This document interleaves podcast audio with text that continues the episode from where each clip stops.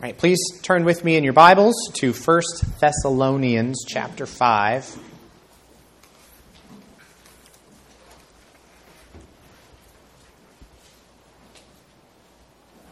Major theme in the book of Zephaniah that we're beginning today is the theme of the day of the Lord.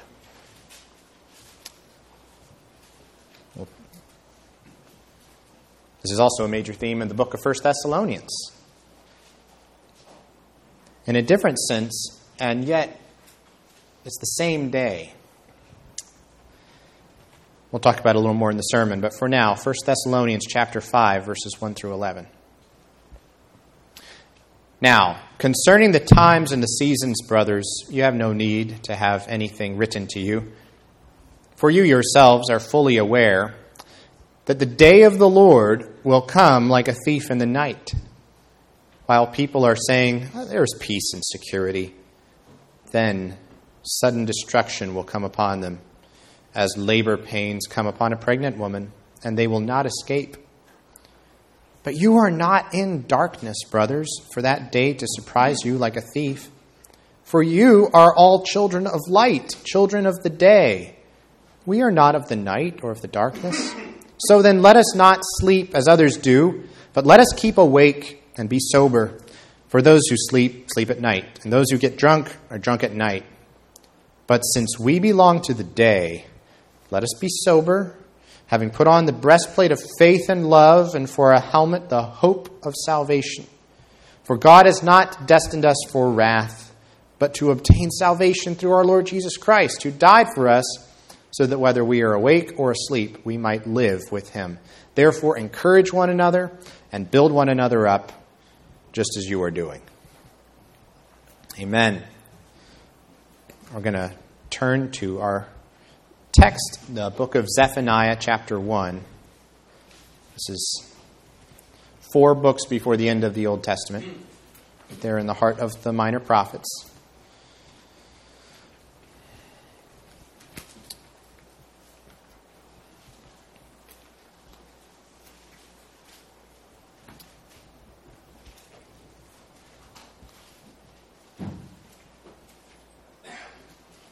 All right, Zephaniah chapter 1.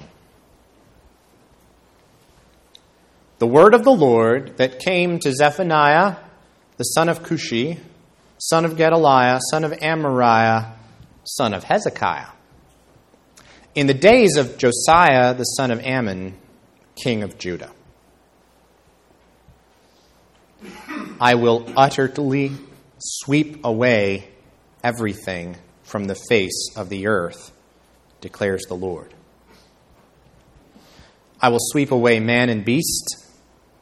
I will sweep away the birds of the heavens and the fish of the sea and the rubble with the wicked. I will cut off mankind from the face of the earth, declares the Lord. I will stretch out my hand against Judah and against all the inhabitants of Jerusalem, and I will cut off from this place the remnant of Baal and the name of the idolatrous priests along with the priests, those who bow down on the roofs to the host of the heavens, those who bow down and swear to the Lord and yet swear by Milcom, those who have turned back from following the Lord, who do not seek the Lord or inquire of him. Be silent before the Lord God, for the day of the Lord is near. The Lord has prepared a sacrifice and consecrated his guests. And on the day of the Lord's sacrifice, I will punish the officials and the king's sons and all who array themselves in foreign attire. On that day, I will punish everyone who leaps over the threshold and those who fill their master's house with violence and fraud. On that day, declares the Lord, a cry will be heard from the fish gate, a wail from the second quarter, a loud crash from the hills. Wail, O inhabitants of the mortar, for all the traders who are no more, all who weigh out silver are cut off. At that time I will search Jerusalem with lamps, and I will punish the men who are complacent, those who say in their hearts, The Lord will not do good, nor will he do ill. Their goods shall be plundered, and their houses laid waste. Though they build houses, they shall not inhabit them. Though they plant vineyards, they shall not drink wine from them. The great day of the Lord is near, near and hastening fast. The sound of the day of the Lord is bitter. The mighty man cries aloud there. A day of wrath is that day, a day of distress and anguish, a day of ruin and devastation, a day of darkness and gloom, a day of clouds and thick darkness, a day of trumpet blast and battle cry against the fortified cities and against the lofty battlements. I will bring distress on mankind, so that they shall walk like the blind, because they have sinned against the Lord. Their blood shall be poured out like dust, and their flesh like dung. Neither their silver nor their gold shall be able to deliver them on the day of the wrath of the Lord, in the fire of his jealousy. All the earth shall be consumed. For a full and sudden end he will make of all the inhabitants of the earth. Amen. You may be seated.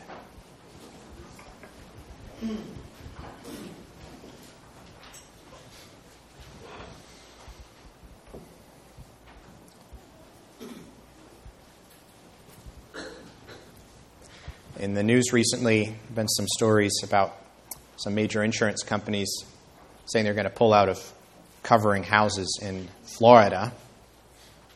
Some of the reasons for this are complicated. Uh, but part of it is not. Part of it has to do with the fact that you get a lot of hurricanes in Florida, and so it's a risky place to insure houses. And you may remember last year when Hurricane Ian came through, if you were following the news online, you might have come across some of those before and after images from some of the hardest hit places like Sanibel Island.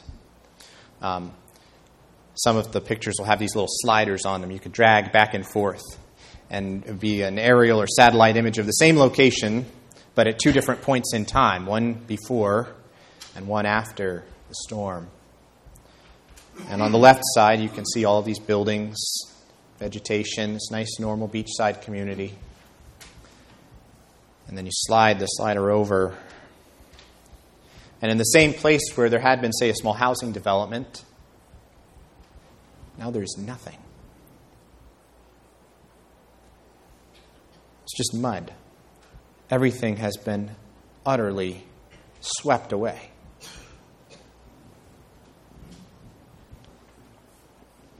I wonder how you might live differently today if you knew that tomorrow, State College, Pennsylvania, was going to be wiped off the map, just gone. Penn State, you know, Bryce Jordan Center, Beaver Stadium, dorms, just gone. Your neighborhood, no houses, no apartments. Not just that, though. You stand there where your house had been the day before and you listen and you don't hear anything you don't hear any birds. You don't hear any spring peepers. You don't hear any cicadas buzzing in the woods. There's nothing left. It's an utterly empty landscape. That's the kind of future that Zephaniah is calling on the people of Judah to imagine here at the beginning of his prophecy uh, which we're going to take up this chapter in three parts today. The first one being the end of the world, verses 1 through 6. Number two will be a different kind of sacrifice, verses 7 to 13. And then number three will be the good news about the bad news. So the end of the world, a different kind of sacrifice, and the good news about the bad news. Let's get our bearings first with verse 1. Um, and notice that we're actually going backwards in time a little bit here. Okay? So last week we wrapped up Habakkuk. And Habakkuk, you remember, prophesied during the reign of King Jehoiakim. Jehoiakim was one of the sons of King Josiah. Okay? Now, verse 1 here says that this prophecy comes during King Josiah's reign, before Josiah is killed in battle. Okay, so Zephaniah then fits chronologically a little bit before Habakkuk. Now, we also find here an unusually long list of this particular prophet's ancestors. And many people think the reason for this is that the Hezekiah mentioned there, this prophet's great great grandfather, is actually King Hezekiah. Um, and so, if that's the case, and it probably is, this is telling us, uh, this genealogy is here to, to, to emphasize that this prophet is part of the extended royal family.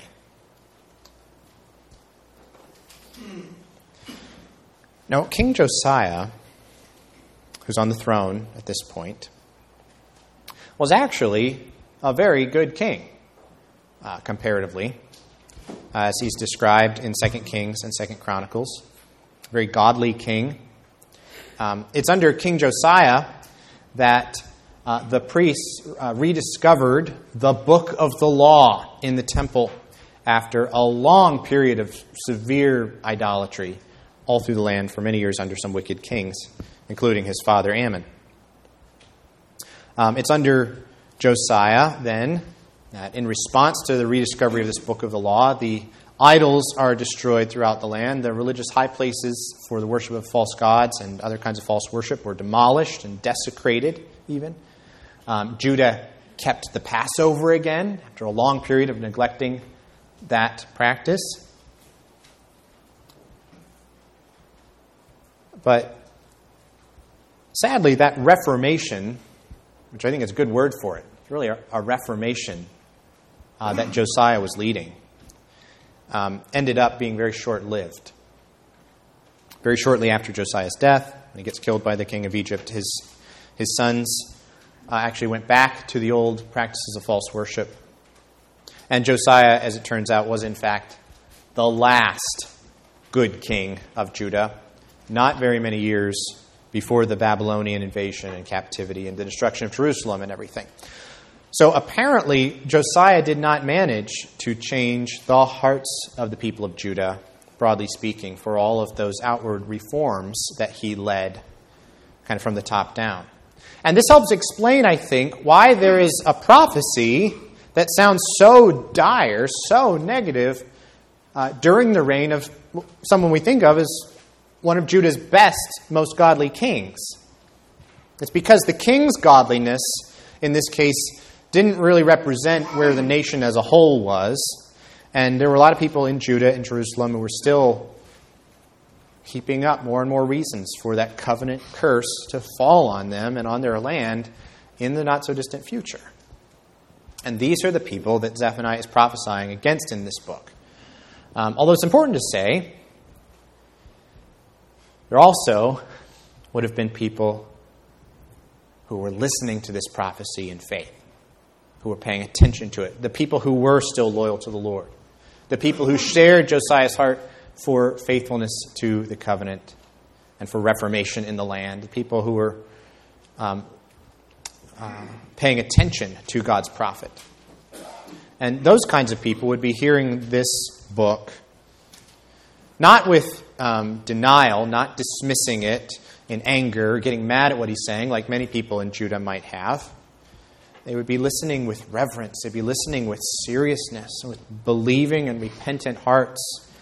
And that's where we want to take our place, okay? So we want to think about this context of many different kinds of people in Judah, many things going on, um, and many different kinds of possible reactions to this book. And we want to take our place with those repentant, believing, humble listeners in Judah and Jerusalem, that faithful remnant, as it's often described, who are earnestly listening to the Word of God, even when the message that he bears in his day and time comes across as overwhelmingly bad news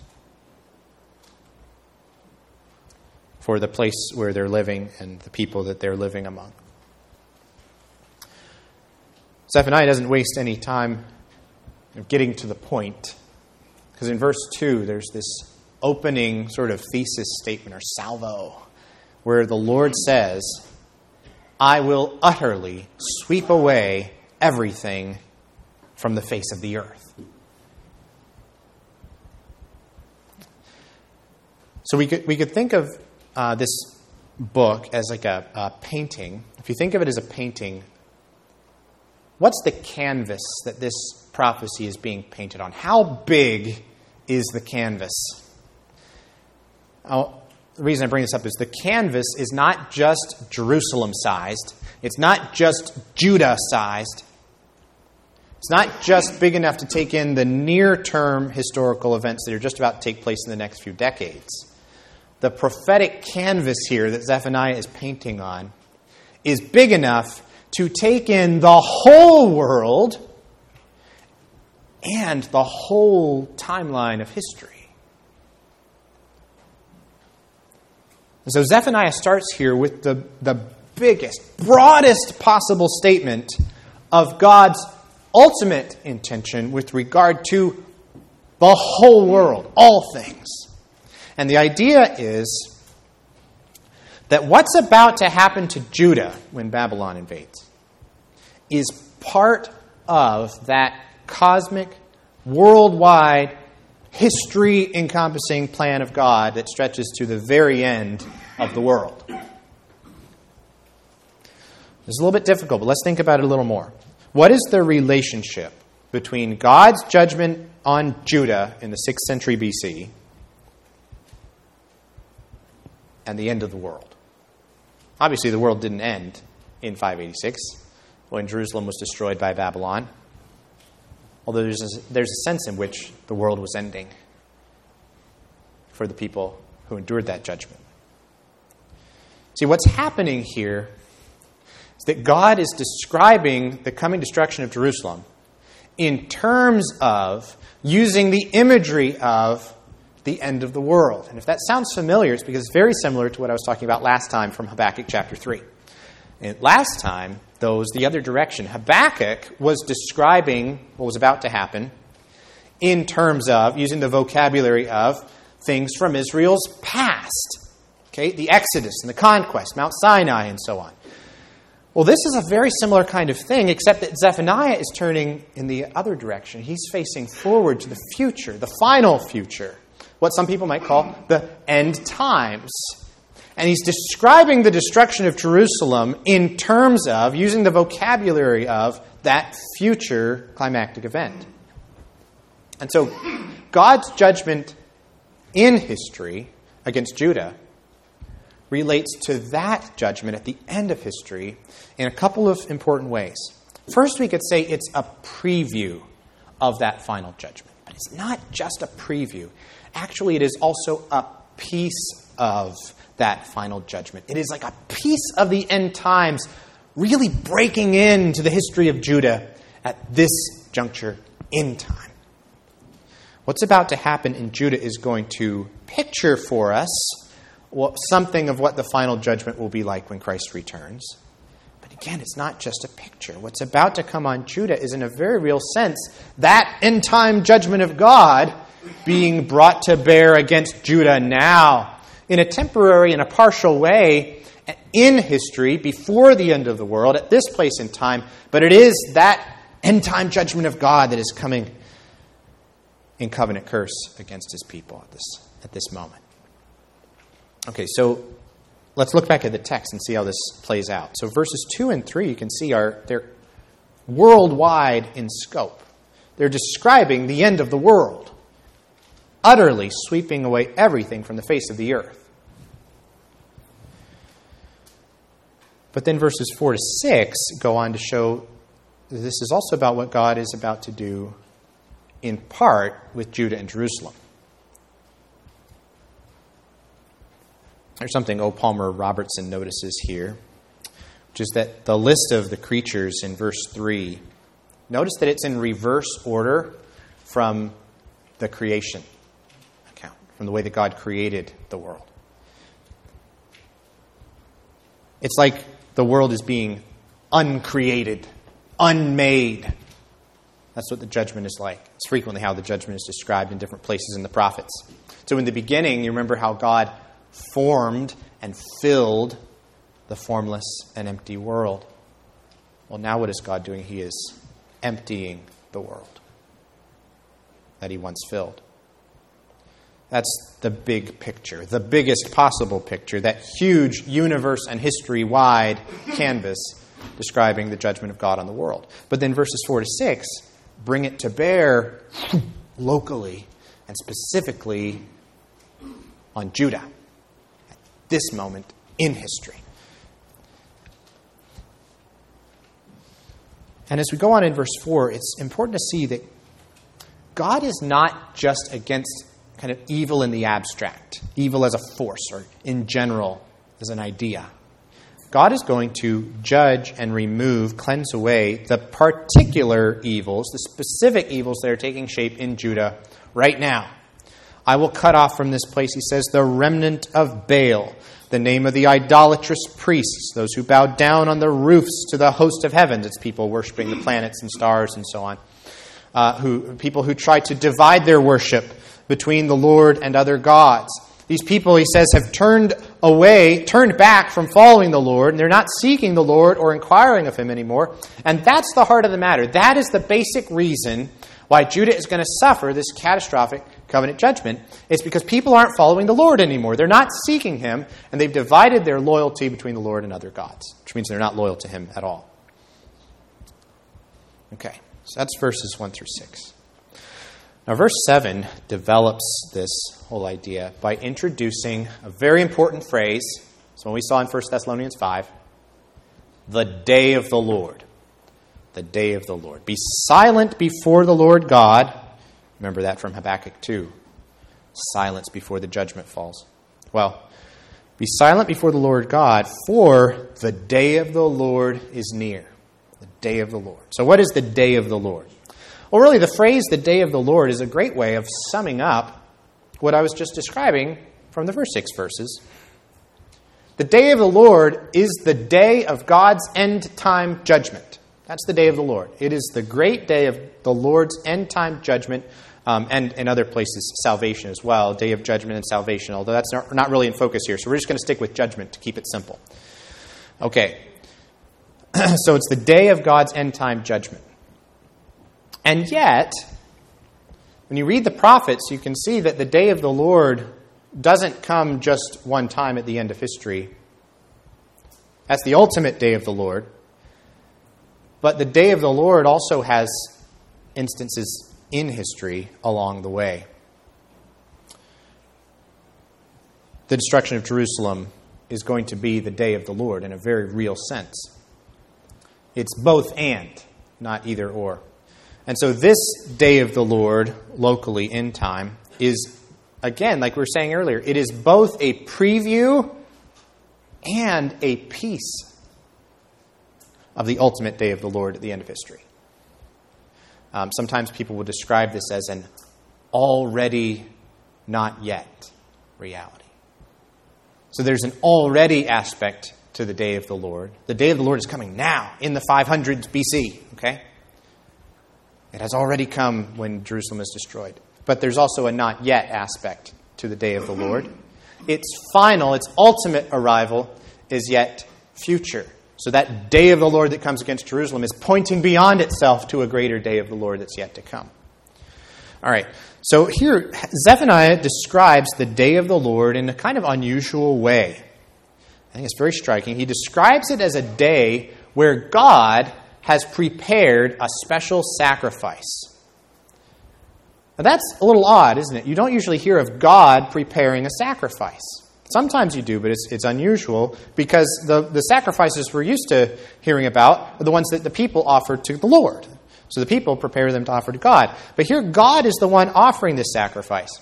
And notice that he is not offering an animal sacrifice. What is on the altar here? What is in the place of the sacrificial animal in this case? It's Judah. It's Jerusalem. They are the sacrifice.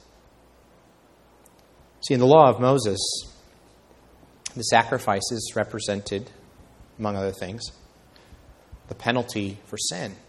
Death as the penalty for sin. But of course, the point of so many of those sacrifices was that God was providing a substitute to endure that penalty.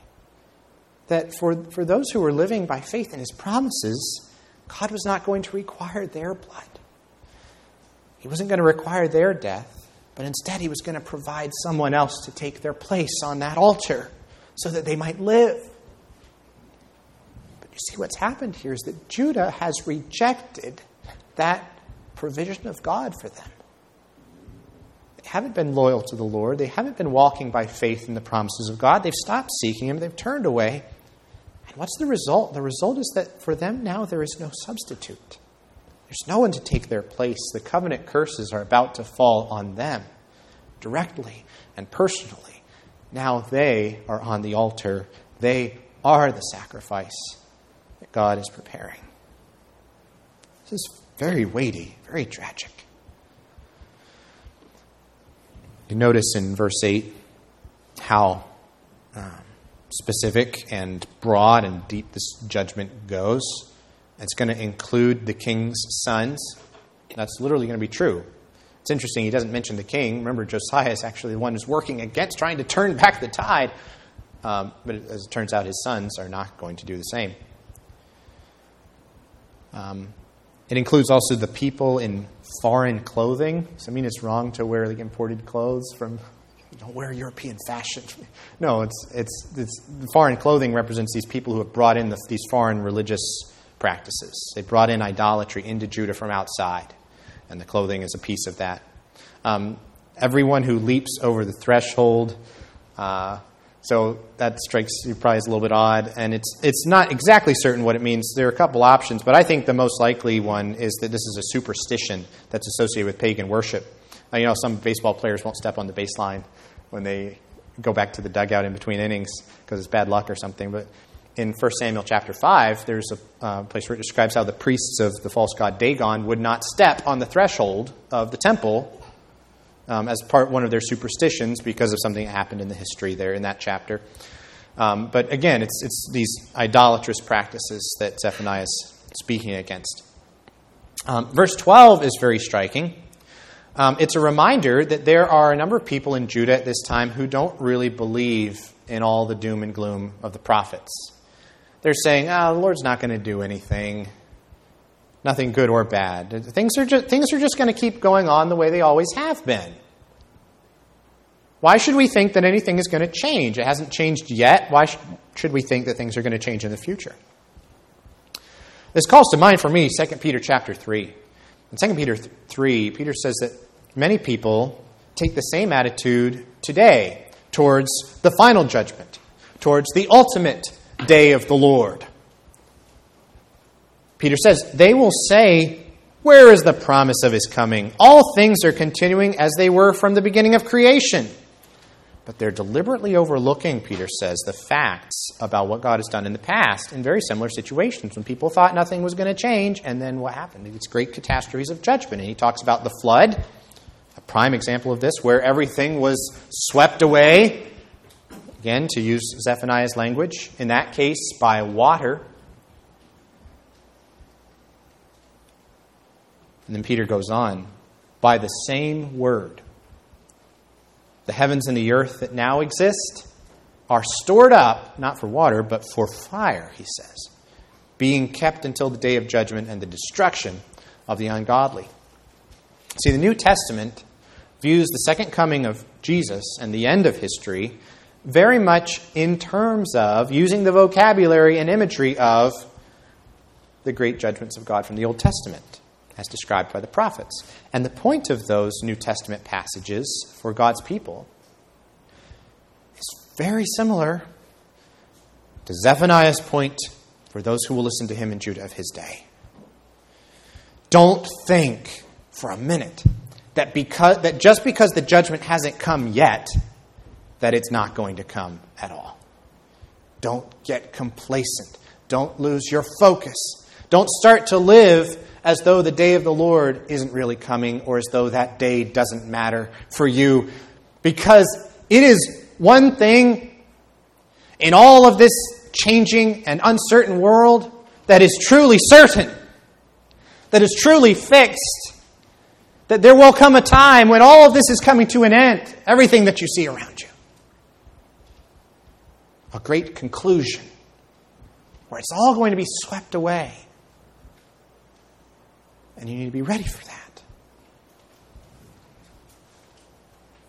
See, the world that you and I live in gives this illusion of permanence. How could things possibly be any different from the way they are now? So we're tempted to think. See, that sense of permanence you get from the way the world the way it is now, it is an illusion. It is all temporary. None of it is going to last forever. Because the day of the Lord is coming. And you do not want to be caught kind of flat footed and unprepared when it does because you've been living in denial. You don't want to meet that day with your relationship to God in doubt. Am I living by faith in the promises of God? Am I trusting in that, that sacrifice, that substitute that God has provided for me? Am I living my life now for the things that are being, going to be swept away or for the things that will last forever? The things that will last beyond this life when the things I take for granted in this world are all swept away. Verses 14 to 18, this last section, we go on to describe that coming day of the Lord with great vividness, great urgency, this day of wrath and distress and anguish and devastation and darkness and gloom and clouds and thick darkness and trumpet blast and battle cry. And Zephaniah makes the point that nothing you can accumulate around you in this life to uh, reinforce your safety and your comfort. None of that will be able to help you when that day comes. Neither their silver nor their gold shall be able to deliver them, he says, when the earth is consumed. And God makes a full and sudden end of all the inhabitants of the earth. Again, taking that local and temporary judgment on Judah, expanding the, the zoom again to take in the whole creation. Now, you might be thinking, this is a pretty gloomy sermon. It's exhausting, all of this judgment. And we'd be done soon with, with all this negativity about some good news. Well, first of all, don't jump too quickly to wanting relief from the bad news. Um, God has put Zephaniah in the Bible for a reason, not just for Judah and Jerusalem in their day, but for us. To warn us, to sober us, as Paul describes in 1 Thessalonians. You have to understand that it is gracious and good and even kind of God to not to leave us in our complacency just like it would be, it would be right and kind for you to yell really loud at somebody on the train tracks if there was an oncoming train and they needed to get out of the way so their lives could be saved. And so even these hard words of judgment are good for the people of God to hear. But I also do want us to see together this morning that there is good news even in the bad news of this chapter in two ways. First is the way this chapter gives you a picture, the most vivid there is, of the judgment that we deserve, but that we haven't gotten because of Christ. This chapter describes sinners very much like you and I are. You and I have sinned against the Lord, verse 17. You see, the Lord hasn't placed us on that sacrificial altar. He has not made us the sacrifice. He has provided someone else to take our place. Let me ask you this on the cross, do you know what Jesus was experiencing as he was crucified? He was experiencing the day of the Lord. In fact, the cross is the ultimate preview and the ultimate piece of that final judgment that you can find in history. Everything that Zephaniah describes here the distress and the anguish, the ruin and the devastation and the darkness and the gloom, the thick darkness that's what fell on Jesus on the cross as he took your place on the altar. As he suffered that day of the Lord that you and I deserved. So that we could be spared the judgment and gloom and disaster of that day. So that we would not be swept away by the coming judgment.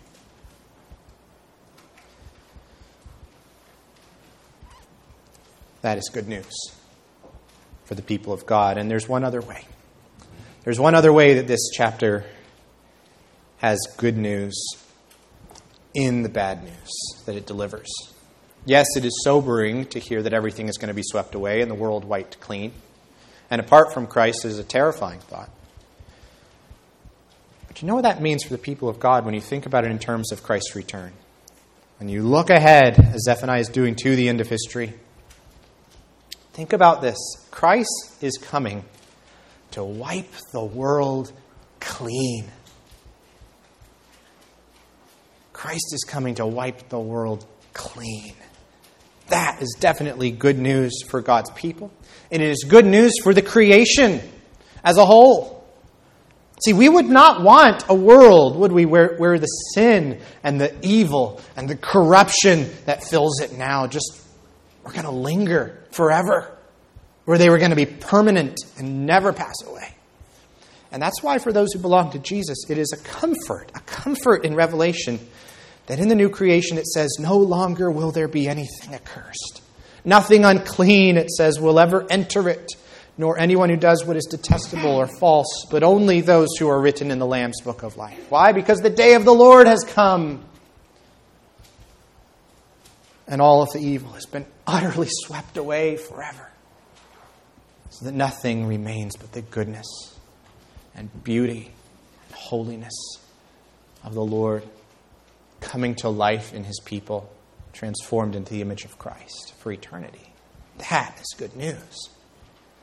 And so I hope that on hearing Zephaniah's prophecy, we will be both shaken and comforted shaken out of our complacency, but comforted by knowing that that judgment has fallen on Christ already for us, and that when He comes again, this cleansing of creation is going to be not for our destruction, but for our good in Him. So let's pray. Our Father in heaven, thank you for giving us the prophet Zephaniah. Lord, help us to heed these warnings and also to be comforted by this promise of your coming. We ask that the Lord Jesus would come quickly and that we would be ready for his coming. We ask this in his name. Amen.